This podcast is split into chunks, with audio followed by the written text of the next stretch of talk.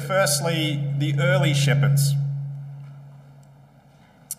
Well, if we go back to the very beginning of the Bible, uh, the first recorded shepherd, uh, apart, of course, from God, uh, is recorded as uh, Genesis 4, verses 3 to 4, is Abel. When we read in Genesis 4, verses 3 to 4, that Abel was a keeper of sheep and Cain a worker of the ground. In the course of time, Cain brought to the Lord an offering of the fruit of the ground, and Abel also brought of the firstborn of his flock and of their fat portions. And Yahweh had regard for Abel and his offering. So here is the first recorded shepherd in the Bible uh, Abel being the one who was the keeper of sheep. And um, as we, we read there, um, he not only kept the sheep, but he also understood the relationship with the sacrifice that he was to give and, and the use of the, the flock that he had, the firstborn of the flock. So, Abel, possibly the first shepherd. Genesis 13, verses 1 to 2. Abraham is a shepherd. His, uh, as we've got titled there, the rich shepherd. And we read there that Abram went up out of Egypt, he and his wife and all that he had, and Lot with him into the south, and Abram was very rich in cattle, in silver, and in gold. So there we have Abram having very much cattle, uh, which of course would include sheep and, and, and other cattle as well. So we've got Abel, we've got Abram. Moses could also be considered to be a shepherd. Moses was leading the flock to salvation. And in Isaiah 63, verses 11 to 13, we read there, Then he remembered the days of old, Moses and his people, saying, Where is he that brought them up out of the sea with the shepherd of his flock? Where is he that put his Holy Spirit within him, that led them by the right hand of Moses with his glorious arm, dividing the water before them to make himself an everlasting name, that led them through the deep? As a horse in the wilderness, that they should not stumble. So, here in Isaiah, talking about God uh, leading the people to salvation, uses Moses as the shepherd who would lead that flock. And of course, David, the shepherd king, as recorded in 1 Samuel 16, verse 11. And Samuel said unto Jesse, are all your children here? And he said, There remains yet the youngest, and behold, he keepeth the sheep. And Samuel said unto Jesse, Send and fetch him, for we will not sit down until he come hither. So here, while Samuel is going through the various children of Jesse in order to anoint the next king, we have David being recorded as the youngest who was out keeping the sheep. And of course, it was fairly consistent and standard that it was the youngest that uh, this job fell upon. It wasn't exactly the choicest job, so often the youngest would be left to, to tend the sheep. And in 1 Samuel 17, continuing on, um, when David goes to Saul, he says, Your servant used to keep sheep for his father. And when there came a lion or a bear and took a lamb from the flock, I went after him and struck him and delivered it out of his mouth. And if he arose against me, I caught him by his beard and struck him and killed him. So here's some more of the life of David as the shepherd looking after the sheep. And of course, when David wanted to build a house for Yahweh, and Nathan the prophet came to him, and we have that promise recorded in 2nd of Samuel 7, and in particular, in verse 8, it's referenced here Now, therefore, so shalt thou say unto my servant David, Thus saith Yahweh of armies, I took thee from the sheepcote, from following the sheep, to be ruler over my people, over Israel. And so here we have again the reference to David being taken from that job as the shepherd to become king. And in Psalm 23, a beautiful psalm written by David, what's interesting here is that David actually identifies himself as the sheep, which is an interesting consideration um, as we see that Jesus is also called both the shepherd and the sheep. And here in Psalm 23, verses 1 to 4, a psalm of David Yahweh is my shepherd, I shall not want. And he gets into that vision of himself as the sheep. He maketh me to lie down in green pastures. He leadeth me beside the still waters. He restoreth my soul. He leadeth me in the paths of righteousness for his name's sake. Yea, though I walk through the valley of the shadow of death, I fear no evil, for thou art with me. Thy rod and thy staff, they comfort me. And here's this picture of the, Yahweh as the shepherd leading David as the sheep. Of course, um, in that comparison between David being both the shepherd and the sheep, we know the words from Isaiah 53 and verse 7, talking of our Lord. He was oppressed and he was afflicted, yet he opened not his mouth. He is brought as a lamb to the slaughter, and as a sheep before her shearers is dumb, so he openeth not his mouth. And you know, when you consider these early shepherds, uh, we can see that there is a relationship and a, uh, a, a, a, point that each of them have in relation to our Lord Jesus Christ. So we saw Abel, and uh, as a shepherd, he gave the first fruits of his flock for a sacrifice. Well, in 1 Corinthians 15 and verse 23, it says, But every man of his own order, Christ the first fruits, after they that are Christ that is coming. So here we have the Lord Jesus Christ giving himself as the sacrifice, as the first fruits. We saw that Abraham was a shepherd over a large flock, and our Lord Jesus Christ is a shepherd over a large flock. We saw how Moses, as the shepherd, led the flock through the Red Sea to salvation. And, and you've got that image of the Lord Jesus Christ leading his baptized flock to salvation. And David, we saw, was a shepherd who followed God and became king. And the Lord Jesus Christ was a shepherd who always followed God and in the future will become king. So here we have early shepherds, and we can start to see how they link to our Lord Jesus Christ. And you know, as uh, the nation developed and as time went by, uh, after David was no longer king, no longer on the scene. We know that the nation fell into idolatry and uh, they, for the most part, really had turned their backs on, on God as a nation. And so, what we have is we have the shepherd prophecies, and we're going to have a look at Ezekiel chapter 34, which is a chapter dedicated to this uh, shepherd prophecy Obviously, we're not going to look at the whole chapter in detail, but it's worth spending a little bit of time here because what we're going to see is really the prophecy of our Lord Jesus Christ being the Good Shepherd. And so here's, here's a time leading well before our Lord Jesus Christ was calling himself the Good Shepherd. So Ezekiel 34. And for those that have a wide margin Bible at the top of the page, it says a reproof of the shepherds. So that really gives us a, an indication of to what to expect in Ezekiel chapter 34. So let's just pick it up from verses 1 to 6. And the word of Yahweh came unto me, saying, Son of man, prophesy against the shepherds of Israel. Prophesy and say unto them, Thus saith Adonai Yahweh unto the shepherds, Woe be to the shepherds of Israel that do feed themselves should not the shepherds feed the flocks? Ye eat the fat, and ye clothe you with the wool. Ye kill them that are fed, but ye feed not the flock.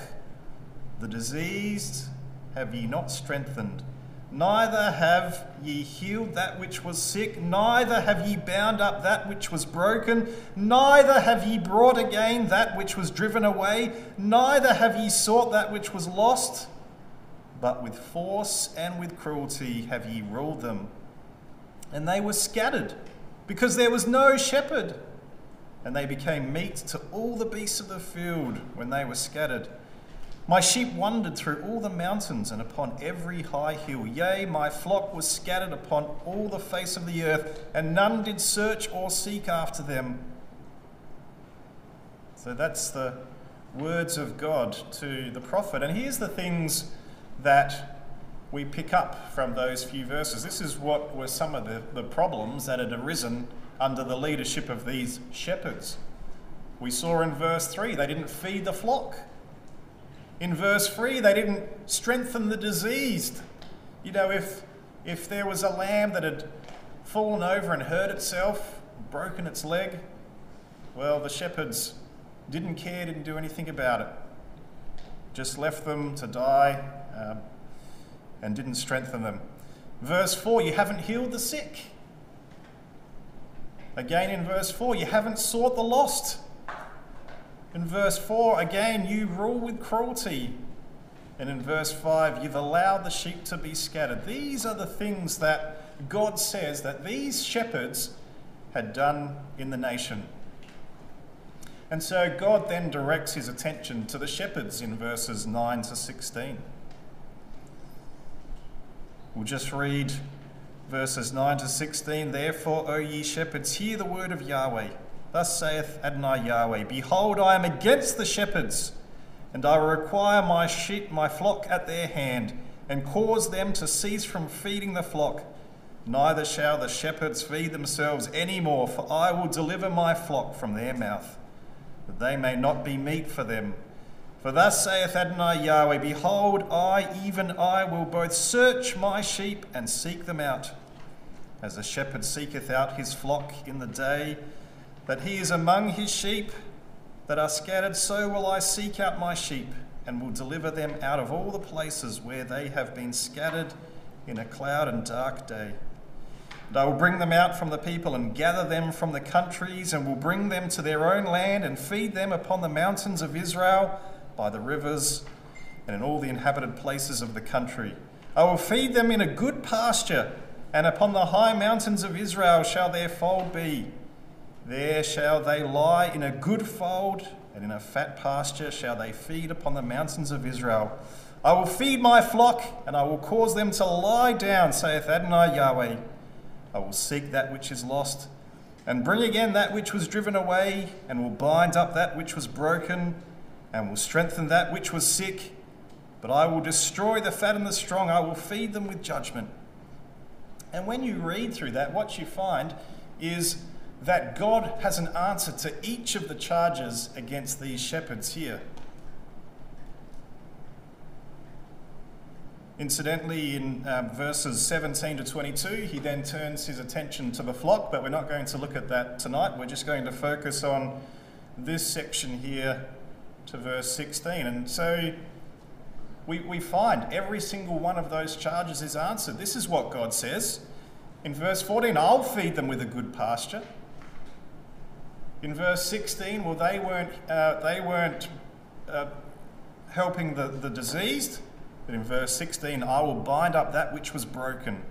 You know, if that sheep has a, a broken leg, I'm going to bind that up and I'm going to mend it. Verse 16, I'll strengthen that which was sick. The charge to the shepherds is they're not seeking the lost. Well, in verse 16, God says, I will seek that which was lost. In verse 22, I will save my flock and they will not be a prey. And in verse 12, where we saw the, the shepherds had let the, uh, the, the flock be scattered, in verse 12, I will deliver them out of all places, they that have been scattered. Every single one of the charges is answered, but it's answered by God saying, I'm going to do all of these things. And how is God going to do these things? Well, he makes the promise in verse 34, verses, uh, chapter 34, verses 23 to 24. I will set up one shepherd over them, and he will feed them, even my servant David. He shall feed them, and he shall be their shepherd. And I, Yahweh, will be their God, and my servant David, a prince among them. I, Yahweh, have spoken it. You know, obviously, this is not talking about David because David had already been long dead. So it's talking about Christ, the greater David. In fact, if you flip over to chapter 37, where we're talking about now the resurrection of the dry bones and, and the time period associated with that, in Ezekiel 37, verse 24, we read there, And David my servant shall be king over them, and all shall have one shepherd. They shall have walk in all my judgments and observe my statutes and do them. So, again, in that time period, it references David, but really it's talking about our Lord Jesus Christ. So, he is the one promised to deliver on all of these things that God says he's going to do. But you know, a really good Bible marking exercise for anyone, young people or old, is to start to do a comparison between Ezekiel 34 and those wicked shepherds and the Lord Jesus Christ. Now, a little bit later, we're going to add a third column to this. So, if you are going to do this as a Bible marking exercise, that's actually going to end up being three columns. But the charge in Ezekiel 34 to the shepherds was, You don't feed my flock. And yet, when our Lord Jesus Christ came, we saw how he feeds the 5,000 in Matthew 14. The evil, wicked shepherds hadn't strengthened the disease, but in John 6 and verse 2, which was just before the Lord Jesus Christ fed the 5,000, we've got all these people seeing his miracles and they follow our Lord into the mountain. And we read in John 6, verse 2 they saw his miracles which he did on them that were diseased. You know, the word diseased is the word asthenio for those that are interested, which means feeble or weak. They hadn't healed the sick in Ezekiel 34, but our Lord Jesus Christ, in Mark 1, verse 34, we are told he healed many that were sick. You know, that happens after, well, that, that reference there is after he heals Simon's mother. And you've got all these people coming to the door and they're bringing their sick ones for him to heal. It's a different word there, again, for those that are uh, interested. It's the, the word kakos, and it means to be amiss or miserable or sick or sore. The, evil, the wicked shepherds hadn't sought the lost, and in Luke 19 and verse 10, the Lord Jesus Christ, when he was talking to Zacchaeus, after Zacchaeus had come down from the tree and he said he was going to go to his house, and the people murmured about it. And the Lord Jesus Christ said, The Son of Man came to seek and to save the lost. He's fulfilling this prophecy. The wicked shepherds rule with cruelty, and yet in Matthew chapter 9, a chapter which has healing after healing, you've got the healing of the paralytic, you've got the healing of the dead girl, the healing of the woman, the healing of the two blind men, the healing of the man that was unable to speak, and we read in verse 36 that he was moved with compassion towards them because they were a sheep not having a shepherd. Such a contrast between those that ruled in wickedness. You've allowed the sheep to be scattered. Well, in John 17, verse 12, when G- Jesus was praying to God for his disciples, he says, Those you gave I have kept, and none of them is lost. And so here we have the Lord Jesus Christ delivering on the promise in the past that God had made concerning those prophets. And with that in mind as the context, we come to the parable in John chapter 10.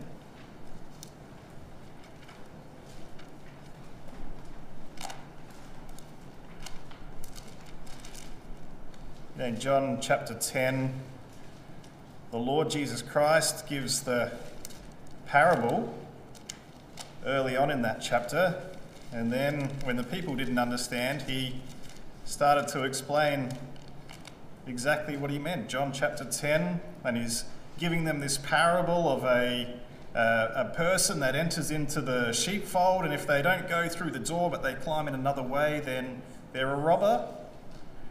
Uh, only the shepherd enters through the door, and he talks about how the sheep will know the voice and hear the voice. And when you read that, I don't know about you, but it, it actually sounds pretty straightforward, really. And yet the people didn't understand what Jesus was talking about and they needed him to explain it. And if we just go and look at exactly what Jesus was saying in this parable, uh, here are probably the five key points. of the parable, uh, verses 1 to 5. He says, Anyone who tries to sneak into the sheepfold is a thief and a robber. Makes perfect sense. The shepherd, on the other hand, enters through the door. That's the second point. The third point is the sheep know his voice and he knows their names. The fourth point he makes is that the shepherd leads the sheep. And the fifth point that he makes is that the sheep won't follow anyone. If a stranger comes in, the sheep aren't going to follow that stranger, they're going to flee from him.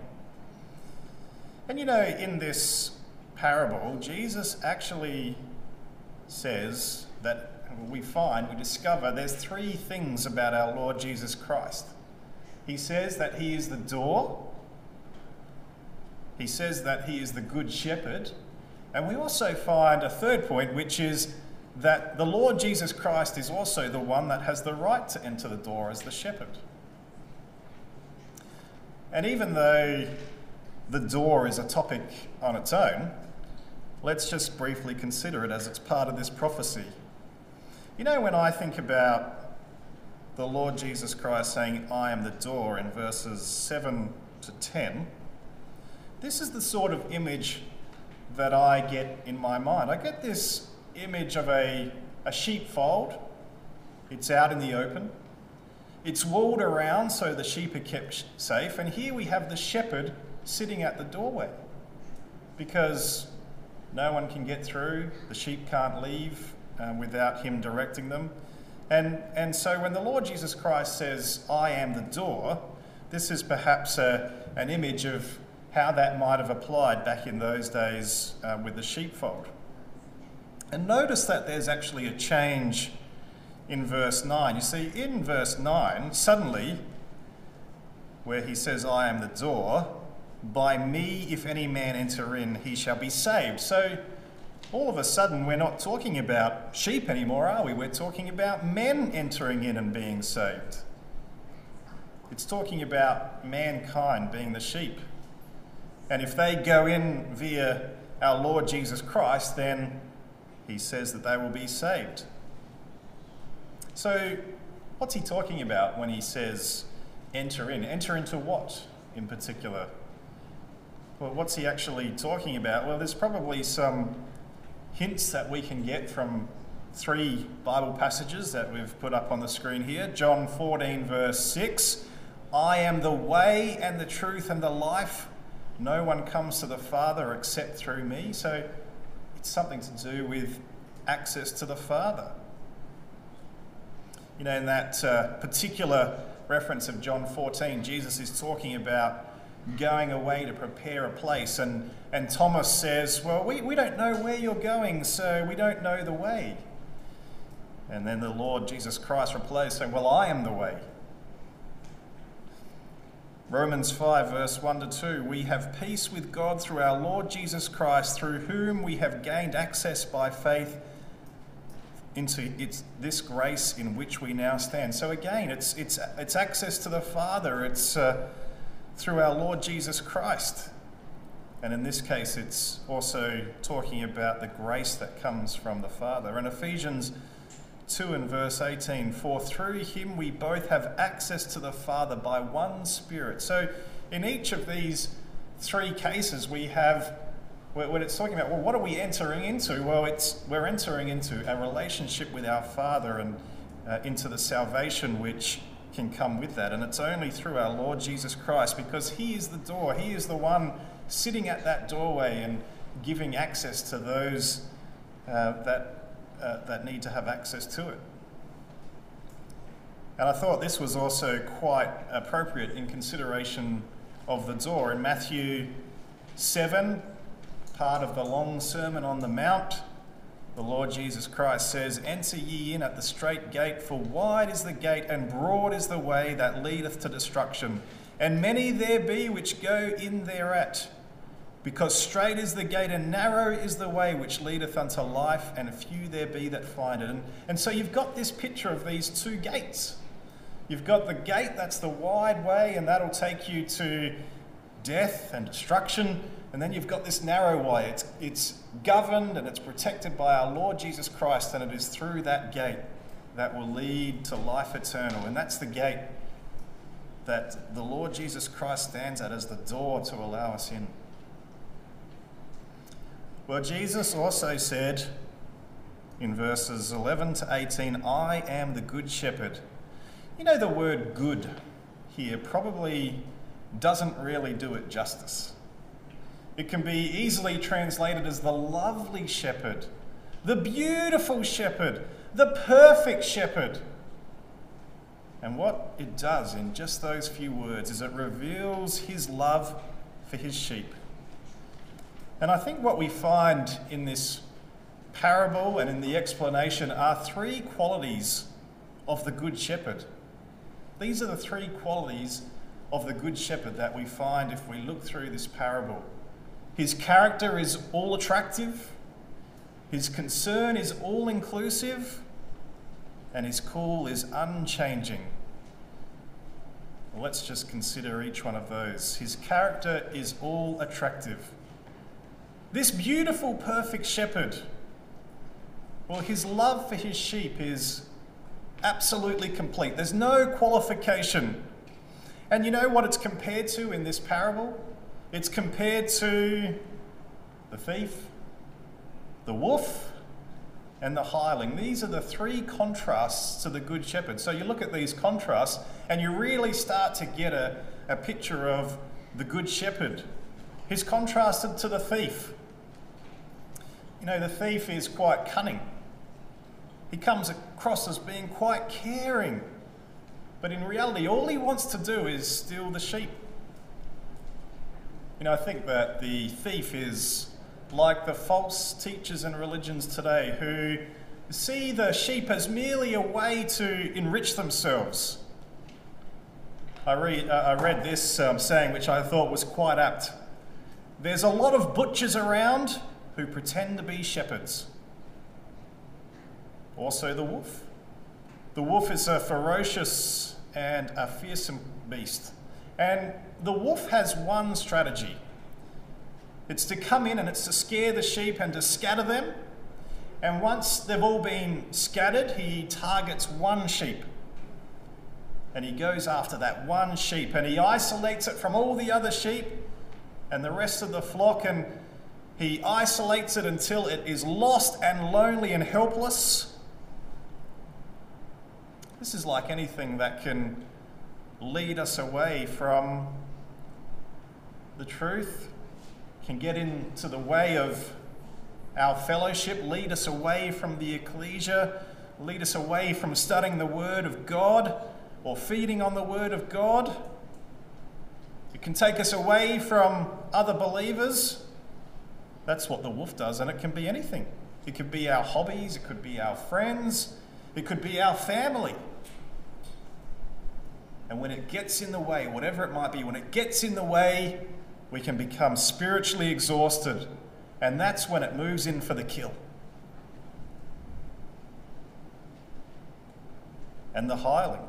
A hireling is a person who is employed to take care of the sheep. So He's paid a wage to do his job.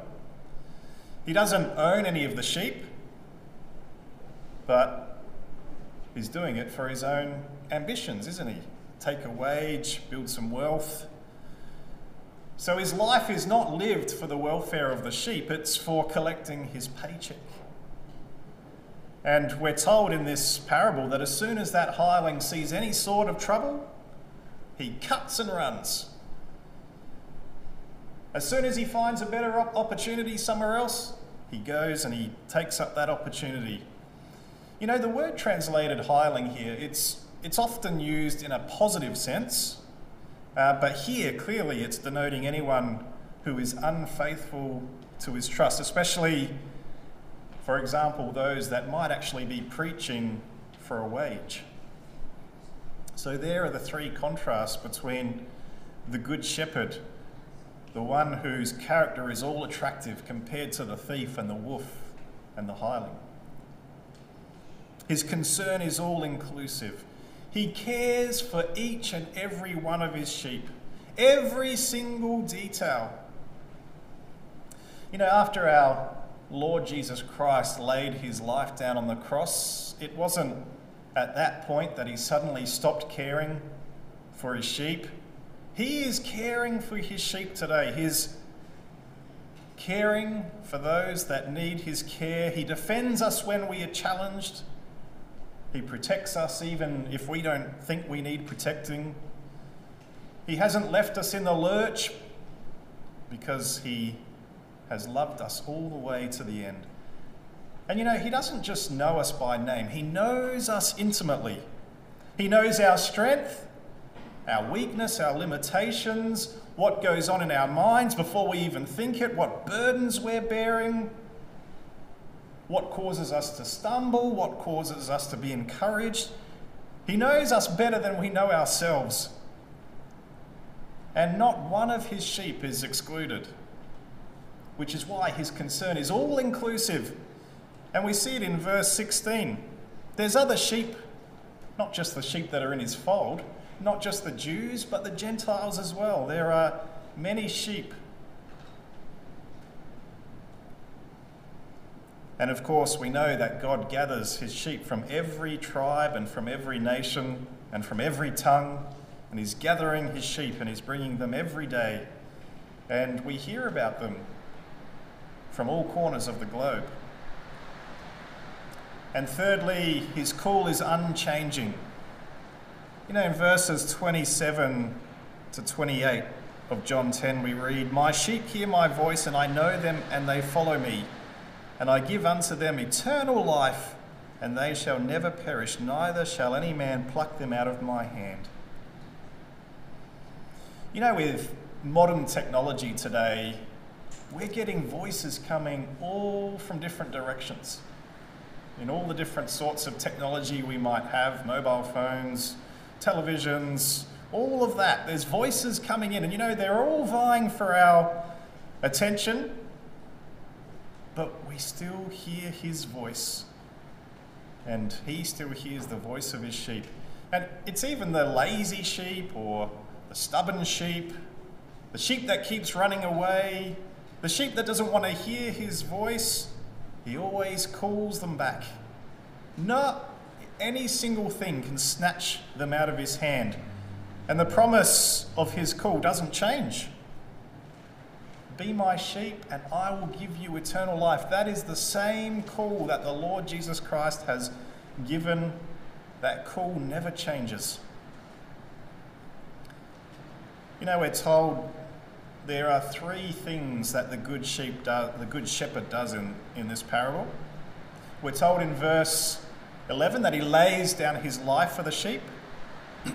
We're told that he brings other sheep into the fold in verse 16. And, we know, and, and the shepherd knows God and obeys his commandments in verses 17 to 18. There's three things we're specifically told that the good shepherd does. And you know, there are verses that prove each one of those. So, number one, he lays his life down for the sheep. Well, we know the words of John 3, verse 16 For God so loved the world that he gave his only begotten Son, that whosoever believeth in him should not perish but have everlasting life. He gave his Son, and his Son gave himself. Romans 5 and verse 8 But God commendeth his love towards us, in that while we were yet sinners, Christ died for us. So the good shepherd lays his life down for his sheep. He brings other sheep into the fold. 2 of Timothy 1 verse 9 Who hath saved us and called us with a holy calling, not according to our works, but according to his own purpose and grace, which was given us in Christ Jesus before the world began. And 1 Corinthians 1 verse 9 God is faithful by whom ye were called unto the fellowship of his Son, Jesus Christ our Lord. He is calling us. He is still calling us.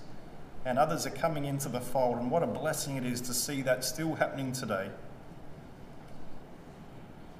And the third thing is that he knows the Father and obeys his commandments. And our Lord Jesus Christ displayed this every single day of his life. John 15 and verse 10 when our Lord Jesus Christ is talking about us being part of the vine and becoming the fruit, He says, If ye keep my commandments, ye shall abide in my love, even as I have kept my Father's commandments and abide in his love. And John 12, verses 49 to 15, uh, 50, where many of the chief rulers, we're told in um, the, the earlier verses that many of the chief rulers believed in Jesus, but they, they, didn't, they didn't confess their belief because of the Pharisees and our Lord Jesus Christ says, For I have not spoken of myself, but the Father which sent me. He gave me a commandment what I should say and what I should speak. And I know that his commandment is life everlasting. Whatsoever I speak, therefore, even as the Father said unto me, so I speak. So he knows his Father and he obeys his commandments. You know, the Lord Jesus Christ wasn't just the good shepherd that came in the past and, and gave this parable. The Lord Jesus Christ is still the good shepherd and will be the good shepherd in the future. And when we go back to that earlier table, we've now added our third column. So we're looking now at the wicked shepherds, which we saw from Ezekiel 34. We saw the Lord Jesus Christ in the past and all those aspects of his ministry and how he fulfilled that promise. But when you have a look at the Lord Jesus Christ and the promises in the future, you can see how he is the good shepherd when he returns to this earth. Now, where you might want to place a table like this, perhaps in Ezekiel 34, perhaps in John 10, or perhaps even in Psalm 72. So let's just have a look at each one of these. The wicked shepherds didn't feed the flock, Jesus fed the 5,000. Well, in Revelation chapter 7, where there's this vision of a great multitude, the Lamb is on the throne, he's clothed in white, and the elder says, Who are these in white robes? And the response is, Well, you would know. And the response comes, It's those that are washed in the blood of the Lamb and they serve the Lamb. And then we see in verses 16 to 17, they shall hunger no more, for the Lamb which is in the midst of the throne shall feed them. Isn't that amazing? How that is so accurate to our Lord Jesus Christ as the Good Shepherd. The wicked shepherds hadn't strengthened the disease, the Lord Jesus Christ did all these miracles, and in the future, in Jeremiah 30, we're told, I will restore health unto thee, and I will heal thee of thy wounds. Now, of course, this particular prophecy was talking about the restoration of Israel and Judah. They were scattered, we're told, in Jeremiah, and they would return to the land. Yahweh would heal them.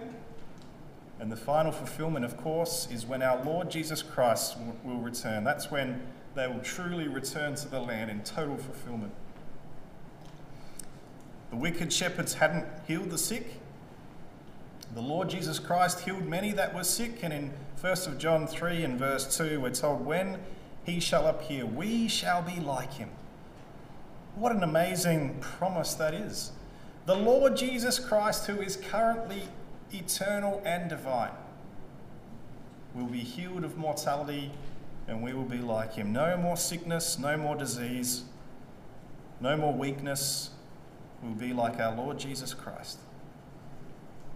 The wicked shepherds hadn't sought the lost. The Lord Jesus Christ said he came to seek the lost, and in Psalm 72, verse 13, talking about the future time, we read, He shall spare the poor and the needy, and shall save the souls of the needy, the people that are lost, the people that are needy. Our Lord Jesus Christ is going to spare those people and save the souls. In the past, they ruled with cruelty, our Lord Jesus Christ had compassion when he was on the earth, and in Psalm 72, verse 7, we read, In his days and the days of our Lord Jesus Christ in the future shall the righteous flourish and abundance of peace. There's no more cruelty, there's only the abundance of peace. And where the wicked shepherds had allowed the sheep to be scattered, and the Lord Jesus Christ said he hadn't lost any, well, we're now reading that we looked at tonight in John 10, we read in verse 28, as we saw, I give unto them eternal life. So it's talking about a future time. They shall never perish, neither shall any man pluck them out of my hand. None will be lost. So, what an amazing side by side comparison. Now, the prophecy of the wicked servants, the Lord Jesus Christ, and how he fulfilled that promise in the past and will also fulfill it in the future. You know, when the Lord Jesus Christ was just talking to his disciples leading up to the time when he was going to ascend into heaven, you remember in John 21, verses 15 to 17, that the Lord Jesus Christ is having this conversation with Peter. John 21, verse 15 to 17. So when they had dined, Jesus said to Simon Peter, Simon, son of Jonas, lovest thou me more than these?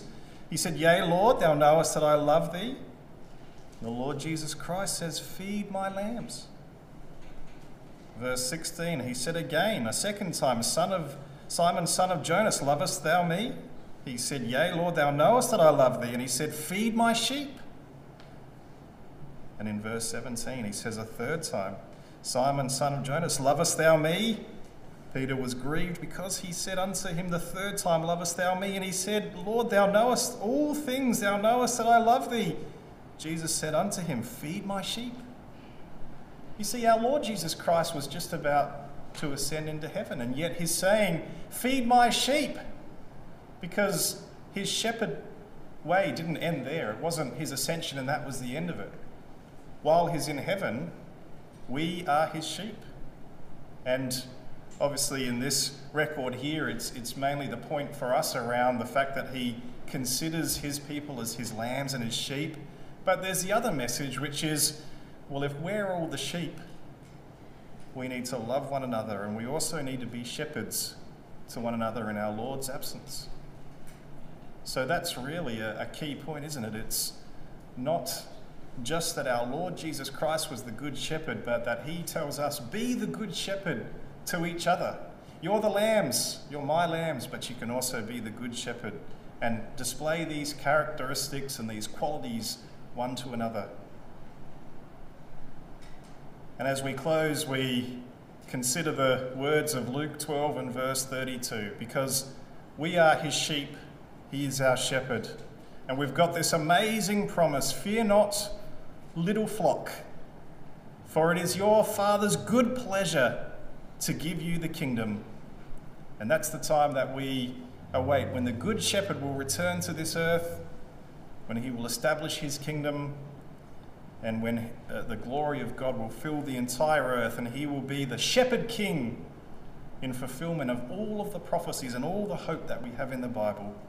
And we have that promise that it's what God wants to give us. And that's what we can go away with from this particular talk. God wants us to be in the kingdom, and as his sheep, we look forward to that time.